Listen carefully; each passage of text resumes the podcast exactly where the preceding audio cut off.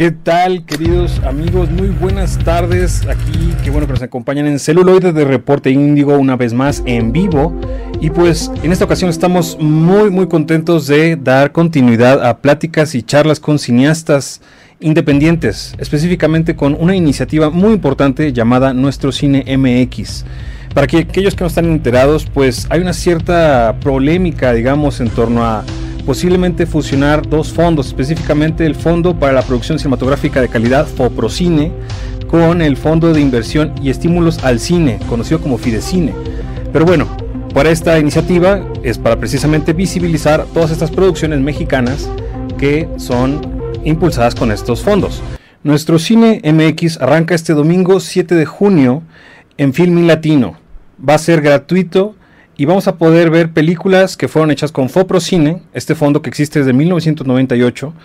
Pero pues bueno, para saber un poco más de este tema, se encuentra con nosotros la cineasta y documentalista independiente Gabriela Domínguez Rubalcaba. Eh, Gabriela, ¿estás ahí? ¿Cómo te encuentras? Hola, bien, bien, gracias. Espero que te escuche bien. Te escuchamos perfecto, muchas gracias por estar con nosotros en celuloide y la verdad es que pues bueno, es algo muy interesante, sabemos que es sumamente eh, imprescindible el saber que México puede contar con estos fondos culturales por parte del Estado. Y sobre todo es que primero me interesaría saber cómo es que se decidió la curaduría de estas dos primeras películas que pues por favor quisiera que nos revelara los títulos de ellas. Pues mira, la verdad que es una iniciativa eh, a la que me sumé también, eh, fue una iniciativa que inició por un grupo de documentalistas que estamos reunidos en, ahora virtualmente eh, ocupando de manera activa las redes, activismo virtual. y, nada, pues ahí, entre las pláticas que hemos tenido, tratando de entender un poco la situación, pensamos y, nos dimos cuenta que lo que hace falta cuando se habla de cine mexicano a veces es saber de qué se está hablando, ¿no? Este, el acceso al cine mexicano a veces es un poco limitado y entonces de ahí nació como, bueno, ¿y, y por qué no mostramos eh, algo de lo que se está haciendo y sobre todo enfocado a, a, la, a, la, a, la, pues a la producción mexicana eh, apoyada por Poprocine eh, y que bueno y que lo hacemos pues por, por digamos este de, manera independiente con el apoyo de, de Poprocine, ¿no? Entonces, bueno, nuestro cine mexicano nació así, como de un grupo independiente, que así de la noche a la mañana dijimos quién se apunta, este, y ahí nos apuntamos eh, Natalia Gurstein, Ludovic, eh, Bruno Santa María, y bueno, este, somos nosotros, pero detrás de nosotros y al lado están un montón, ¿no? Eh, y y bueno, eso, eso, de ahí, de ahí nace esta, esta iniciativa, esta muestra.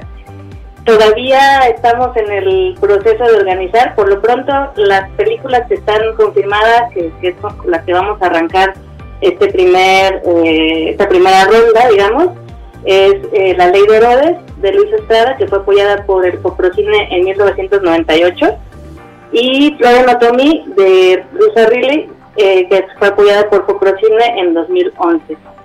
Y así, a partir de este domingo 7 de junio al siguiente, pues digamos al sábado, que es cuando se acaba esta semana, estará de manera gratuita por nuestras redes de Facebook, que es eh, facebook.com diagonal nuestro cine MX, que de ahí van a tener un link que nos va a dirigir directamente a Filmin Latino, que es desde donde la plataforma que nos está apoyando eh, y que también pueden acceder directamente desde Filmin Latino.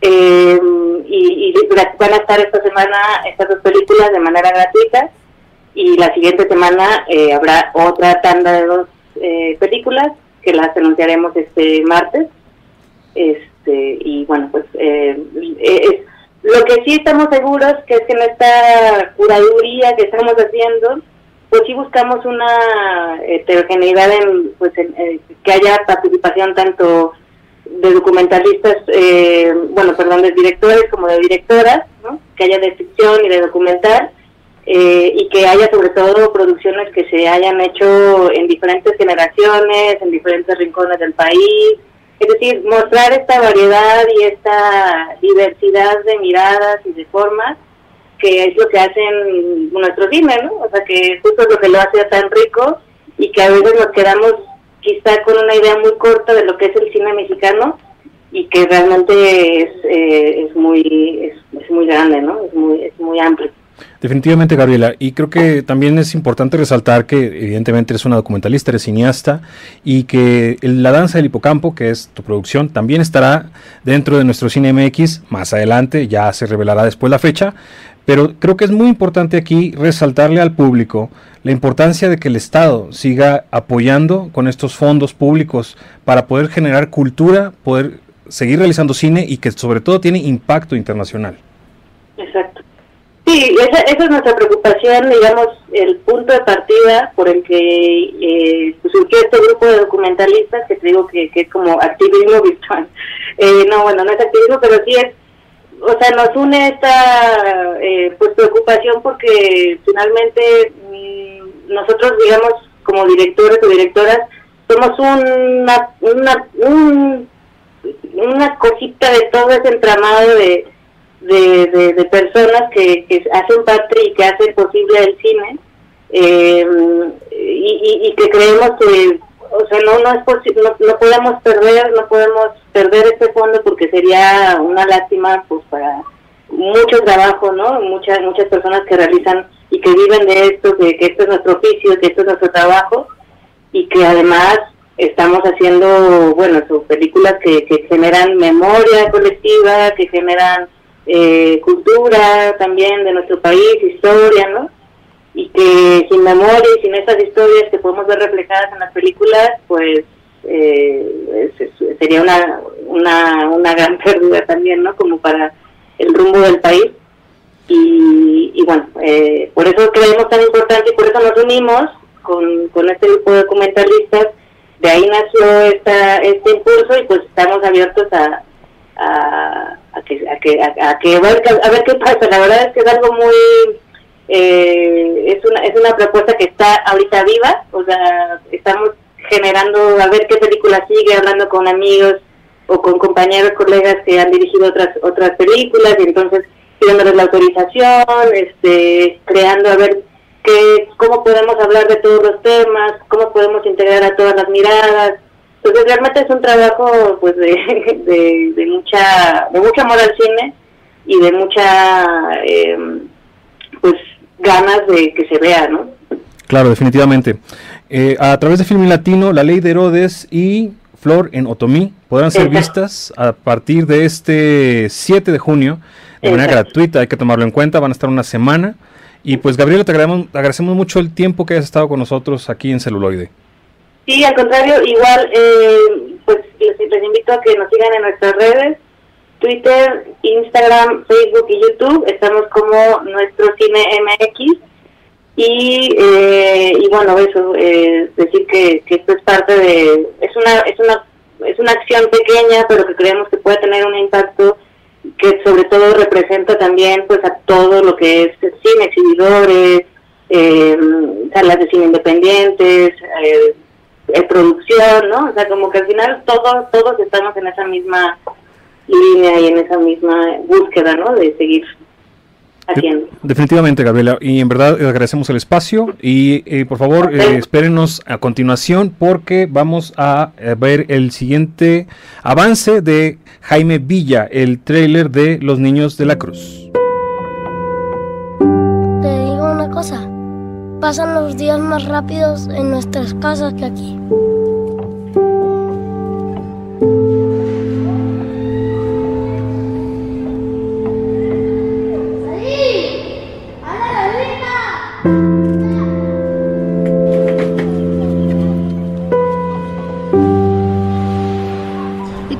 Estás en esta escuela?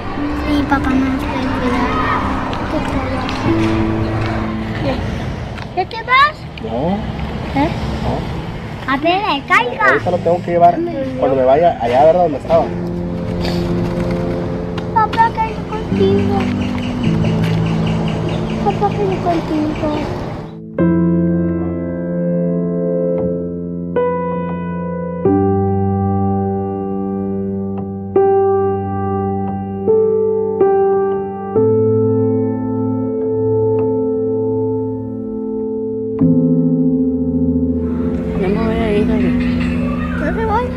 Deteniendo.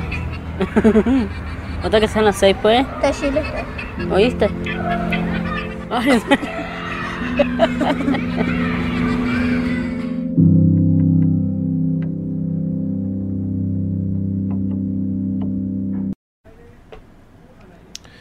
Pues como podemos observar, este documental del 2016 eh, es acerca de los infantes que viven en el interior del internado Coronel J. Cruz Galvez, Galvez, perdón, ubicado en Hermosillo, Sonora. Y pues esta historia es retratada por Jaime Villa, es un documental que creo que nos debe de a todos llamar muchísimo la atención. Y Jaime pues precisamente se encuentra con nosotros en conexión vía Skype. Jaime, ¿cómo te encuentras? Hola, ¿qué tal, Diego? Gracias por la invitación. Muy bien aquí, aguantando. Claro, definitivamente, pues, hombre, me interesa mucho eh, eh, este documental, confieso, lamentablemente no he tenido la oportunidad de verlo, sin embargo, con saber del tema, con ver tu avance, tu trailer, pues es creo que todo un terreno inhóspito, desconocido para muchísimos mexicanos. Eh, quisiera que me contaras cómo es que diste con esta historia, pues, que simbra un poco o bastante al norte de México. Bueno, el internado en sí, aquí en, Sonora, en Hermosillo, sobre todo, es bastante icónico porque es un espacio que nace a partir de la revolución y que es para hijos de la revolución de los soldados. Entonces, pues ha estado desde entonces eh, aquí, en, aquí en la memoria de Hermosillo. Eh, yo la verdad es que el internado lo conozco desde muy chico porque mi madre iba eh, seguido a este internado, este, porque ella, pues, es de alguna manera por su por su vocación que es eh, socióloga, estaba muy apegada con, con, dar clases, bueno, impartir eh, pláticas, ver a los niños ahí, entonces yo iba con ella muy seguido. Eh, y para mí es como una regresar eh, con una especie de nostalgia a, este tiempo mío a la vez que fue la infancia no entonces y algo que me parecía muy importante eh, que el internado eh, pues que muchas veces vemos por fuera las cosas no y no y no precisamente vemos lo que hay adentro. Y en este caso el internado aquí te digo es muy importante pero como edificio, como, como una institución, vaya, y no precisamente muchas veces desconocemos lo que está dentro y lo que es más importante, ¿no? Que son estos niños y, y la importancia de que tengan una, una oportunidad para tener una educación pues más, más amable, por así decirlo, ¿no? Debido a, a al entorno en donde ellos viven habitualmente. Jaime, eh, quisiera ahora platicar un poco acerca de nuestro cine MX. Cuando empezó la polémica de la fusión de fondos y de pues hablar acerca de este asunto de qué hacer con el dinero, había o hay algunos detractores en redes sociales que empiezan a decir pues cosas como eh, el dinero solo se utiliza como para hacer cine que ven unos cuantos eh, y se vuelve inaccesible. ¿Qué le dirías tal vez a estas personas, a estos detractores que finalmente tal vez no aprecian o no valoran el, cine de autor en México? Bueno, yo creo que bueno, los fondos en sí son muy importantes porque dan nos dan la oportunidad este, de, de hacer cine de, y de que de otra forma tal vez no podríamos hacerlo. Este, eh, creo que hay que recalcar eh, también mucho que el cine independiente no tiene que ver por de dónde viene el recurso, que creo que este es un gran problema, ¿no? Una confusión. El cine independiente no tiene que ver de dónde viene el recurso, sino que tan libre eres para para ejercer tu voz. Y creo que en este caso, por ejemplo, como los fondos como el Coprocine, es una clara es un claro ejemplo de lo que de lo que es el cine independiente en México, ¿no? que a pesar de que digamos eh, tenemos recursos del, del Estado, de la Federación, eh, nunca, eh, bueno, por, por, lo menos lo que yo he conocido a través de, de, la historia, no ha estado ligado este fondo con el tipo de tema que puedas manejar, ¿no? O sea, yo en lo particular jamás me dijeron nada, este, de que no se puede tocar este tipo de temas, etcétera, y en sí es, eh, es un, una institución de la SEP.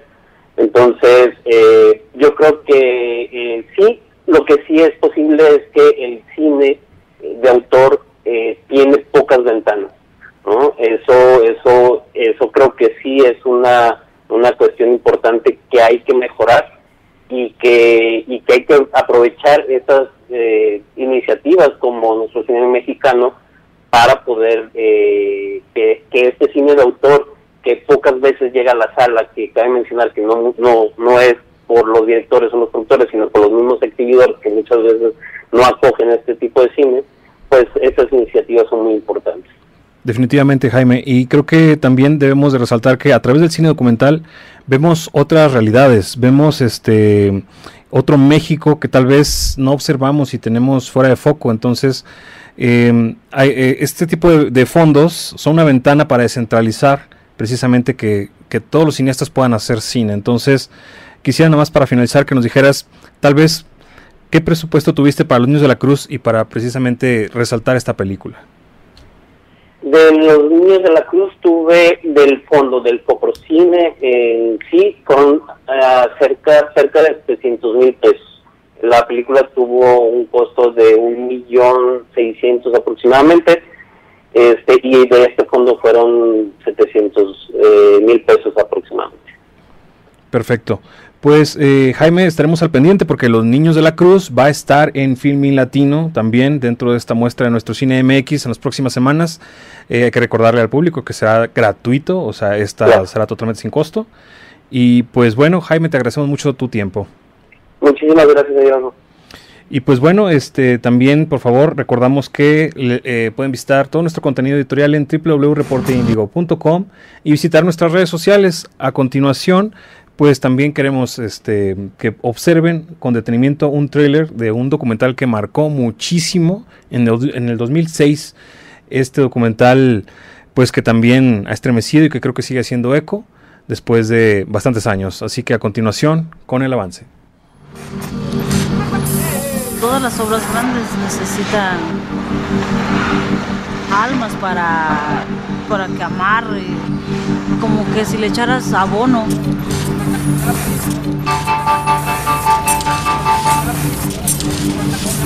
Nos han pasado muchas cosas, cosas que son inexplicables y las cuentas y no te creen.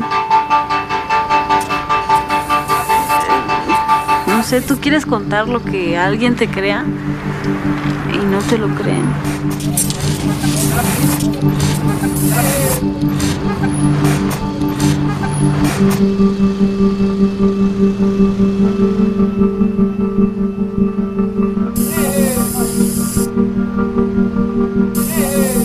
Da mucha tristeza.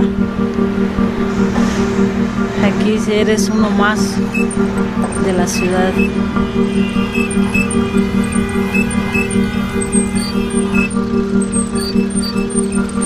¿Yo qué puedo decirles?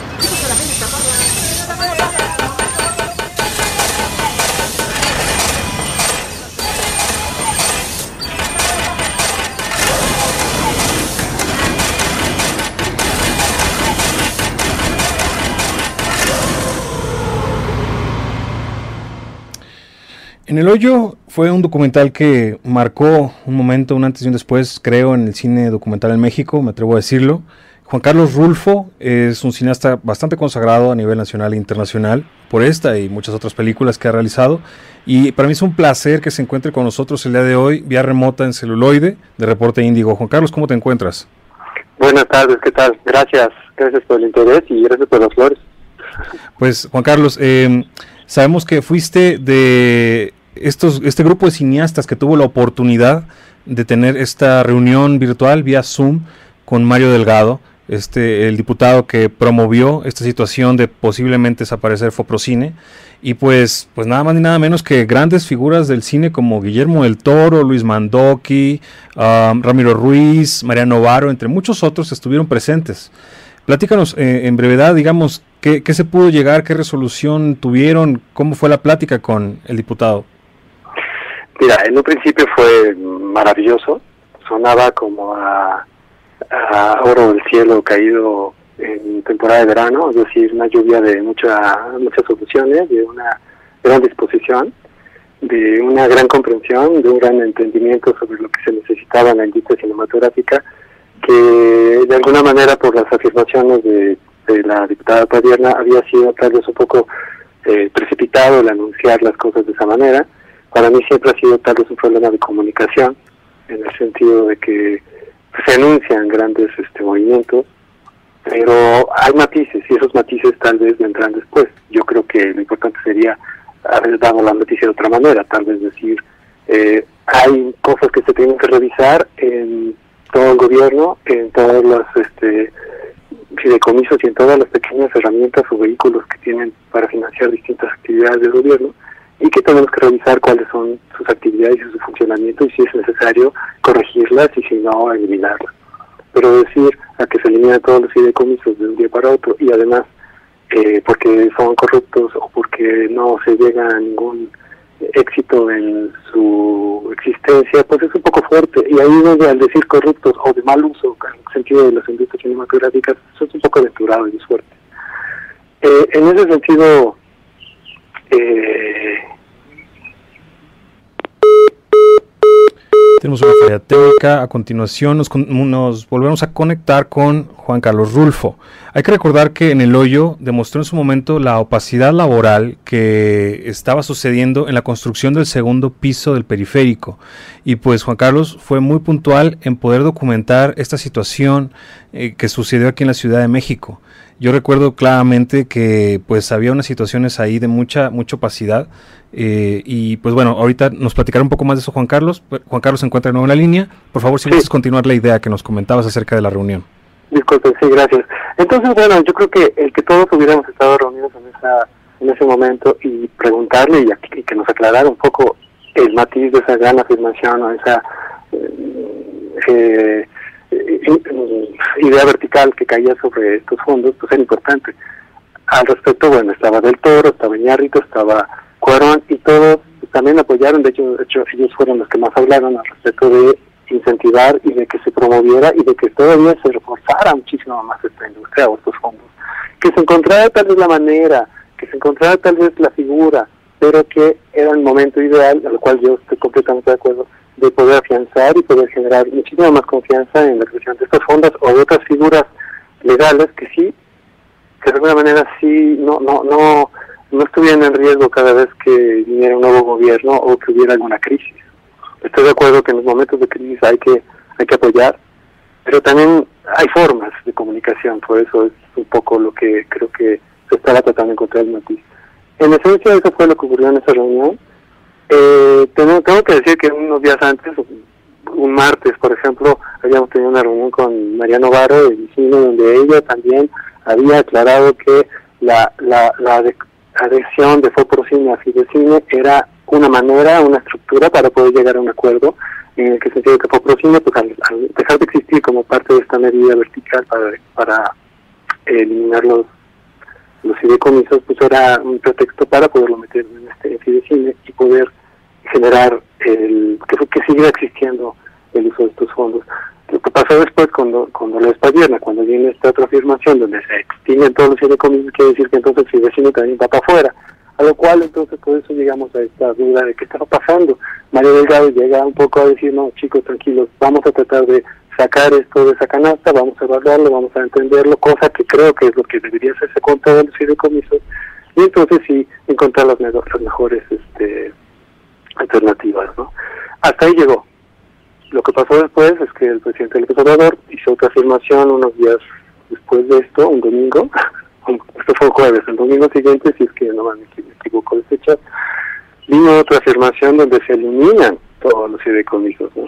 y que a los cineastas se les iba a dar directamente su dinero. Y no se trata de eso, no se trata de, dar, de, de pedir dádivas, no se trata de manténganos, no, se trata de generar, de, de producir, de que hay formas de hacer las cosas de una manera un poco tal vez más ordenada y donde no se echan a la basura 30 años de trabajo de toda la comunidad, precisamente tratando de que estos fondos estuvieran claros, limpios, con un funcionamiento que además está demostrado con todas las películas que ahora se van a exhibir en esta muestra de los 21 años de producción de Foprocine con más de 402 películas, por no un número más o menos por el estilo, eh, y en donde están los números ahí, están los libros, donde se puede ver la claridad y la limpieza de, de, de los dineros utilizados para la producción cinematográfica, que como bien decían ahorita en, en la entrevista, que representan a México, hay mucho trabajo por hacer, hay mucho trabajo para también acercarse a, los espectadores, ¿no? No solamente es la producción lo que hay que incentivar, sino también el trabajo de llegar a la exhibición, lo cual es toda una cadena. El cine es una de las materias donde la división del trabajo es verdaderamente esencial. Y en donde si un- una partecita de esto no está funcionando, pues todo el trabajo que se está haciendo en la producción, por ejemplo, pues no sirve si no llega al espectador. Y en eso pues viene todo un asunto que tiene que ver con el Tratado de Libre Comercio, donde no se incluyó un acuerdo para mejorar la situación de las industrias culturales frente a este tratado, por lo cual estamos un poco ante el embate de que qué va a pasar ahora con las plataformas o con esta eh, situación de desleal que hacen las majors en el sentido de que pues viene una película grandota, digamos, de estas películas industriales tipo Batman o qué sé yo, en donde pues, todas las salas, finalmente por, por el negocio, y lo puedo entender, pues se venden directamente a esa película y todo el cine mexicano va para afuera. Eh, eso no se vale. Entiendo, Juan Carlos, y sé que son muchas las problemáticas y lamentablemente, pues, pues eh, nos falta a veces el, el vislumbrar, el poder eh, entender, digamos, todo este gran aparato legislativo que se nos viene encima. Quisiera ahorita, digamos, aprovechar también como para hacer un recordatorio de lo que mencionaba hace un momento, de que eh, en el hoyo, que ya casi 15 años de su lanzamiento, pues muestra mucho esto, la, la opacidad que sucede en ese momento en la cuestión de la, de la construcción, pero pues bueno, aquí yo quisiera que tú tal vez refrendaras la importancia del cine documental a nuestro público, porque finalmente esto es algo que genera una memoria audiovisual nacional y precisamente sin poder eh, acceder a estos estímulos, a estos fondos públicos, pues ¿dónde va a quedar esto? Sí, bueno, en el hoyo fue producida en 2006, eh, eh, obtuvo el 50% de producción por parte de Foprocine. Eh, efectivamente es una película que tra- tra- su- su- fue filmada en una de las columnas del segundo piso del periférico, específicamente en las flores y, y periférico, en la Ciudad de México. Y bueno, tiene una característica que no me moví de una columna durante dos años. Y es una parte que además me encanta presumir porque es donde se ven las pequeñas cosas que suceden con los trabajadores, con la vida cotidiana, en un espacio muy particular como es la calle de esta ciudad, de una ciudad que además, como parte de la memoria histórica de la transformación de los nuevos tiempos, sufre estos cambios y a, partir de entonces se crearon los segundos pisos. En el régimen de cuando López Obrador era regente de la Ciudad de México, eh, jefe de gobierno, eh, todo el mundo me preguntaba, ¿estás filmando seguramente toda esta traca la que está ocurriendo con eh, los videos de Ahumada? ¿Se acuerdan de aquellos, de aquellos videos? De aquellos videos? Dije, no, estás filmando entonces, mira cómo están desperdiciando el dinero en hacer estas cosas tan raras cuando deberíamos invertir mejor el transporte público. Pues no entiendo tu punto, pero no va por ahí. ¿Pero qué estás haciendo? Es la gente. Interesa mucho la gente y ahí un poco quiero regresar al punto que tú me decías, en donde creo que el cine documental y el cine en general y las artes en su totalidad tienen una gran labor que es precisamente hacernos ver, vernos, representarnos, reconocernos, mirarnos, sentirnos, vivirnos. Y en este caso, en México, por ejemplo, es un momento tan particular en el que necesitamos reconocerlo, necesitamos verlo, necesitamos volver a sentirnos. Entonces estamos en una pandemia en la que de repente somos cifras, somos picos, somos este, contagiados, pero no conocemos a la gente. Conocemos a los enfermeros y al personal médico, que pues es esta historia del gran, de los grandes ceros. Pero ¿dónde estamos? ¿Dónde está la población? ¿Dónde está el país? Ahí es donde entra el cine, y en particular el cine documental, porque tiene esa inmediatez y esta particularidad de encontrar este espacio y estos, corazones de la gente que está en todas partes. Y que además te puedo decir que, que en México realmente no nos conocemos, que estamos polarizados, que estamos alejados, que somos una bola de racistas, que, que, que no queremos acercarnos entre ciertas áreas, ahora que está saliendo en boga este asunto que es fuerte, muy fuerte y por supuestamente muy oportuno, pero no conocemos a nuestro país. Y al hacer este, este tipo, al haber este tipo de crisis en la cultura y en, en particular en, la parte cinematográfica, que pueden hacer cine es caro, pero uno encuentra sus mañas, uno encuentra la manera de poder producir, es cuando más, cuando más tenemos que estar cerca, cuando más crisis hay, es cuando más tenemos que acercarnos a la gente y es cuando más estoy férreo a tratar de impulsar si no es con estos fondos, con otro tipo de, de figuras, si quieren, pero que se promuevan esas figuras, que se aliente, por ejemplo, a iniciativa privada o a otras instituciones a participar de la cultura, que no son lujos, que no son este caprichos, que es verdaderamente esencial conocernos y vernos y mirarnos y sentirnos. Si no existe eso, verdaderamente creo que sí estamos un poco perdidos. La experiencia en el hoyo fue muy gratificante. Tuvimos 10 semanas de exhibición, llegamos al público, puedo decir que el cine documental, este tipo de cine, mm, tiene su espacio, tiene su público. Hay que elaborar toda una campaña cada vez que sale una película de estas a, la calle. Hay que eh, presentársela al público, hay que, hay que llevárselo con con muchas flores y mucho, muchas palabras bonitas para que se acepten entrar al cine, decir, miren, todas, todas las películas que pueden ver ahí, bueno, dos o tres y son los mayores, estos los mega grandes películas hollywoodenses y en el hoyo, decidir que un espectador, que un espectador decida entrar a ver una película como esta, pues es un gran logro. Y además, después de esto, viene una gran satisfacción. Si no lo presumo, creo que fue muy importante y fue muy satisfactorio para el público ver que hay un cine mexicano que no necesariamente es el clásico cine mexicano que tal vez hemos visto durante pasados años que nos dejó una mala huella o una mala impresión y donde hay cosas que se están haciendo y que nos están llevando al mundo y, y, donde además el espectador está conociéndose y reconociéndose y eso es importante yo creo que eso está ahí está la batalla y hay como les decía mucho por hacer no me da la vida por todo lo que hay que hacer en este país simplemente en la esquina de mi casa o simplemente en el rincón más sencillo que tengamos todos alrededor de nosotros. Y por eso, todavía con mayor razón, insisto en que la batalla es enorme. Definitivamente, eh, Juan Carlos, y em, agradecemos muchísimo que hayas estado con nosotros aquí en Celoide de Reporte de Índigo. Gracias, en verdad, y pues seguiremos en contacto para otra ocasión. Muchas gracias, buenas tardes y adelante. Pues eh, recordarles solamente a nuestro público que nuestro Cine MX comienza este 7 de junio en Filmin Latino. En Facebook habrá un enlace que les redireccionará para poder ver gratuitamente primero la película de Florenotomí y La Ley de Herodes. Posteriormente podremos ver, ya se anunciarán las fechas, En el Hoyo, precisamente Juan Carlos Rulfo, Los Niños de la Cruz de Jaime Villa y La Danza del Hipocampo de Gabriela Domínguez Rubalcaba, además de muchísimas otras producciones mexicanas que han sido eh, facilitadas y que se han podido eh, realizar a través del Foprocine. Es por eso que hacemos este gran llamado a que por favor se consideren estos fondos públicos. El Estado necesita seguir promoviendo la cultura y la cinematografía en México. Así que pues bueno, seguiremos pendientes de esto. La siguiente semana tendremos muchas sorpresas y sigan con nosotros en celuloide de Reporte Índigo. Esto fue todo por hoy. Mi nombre es Hidalgo Neira. Nos vemos hasta la próxima.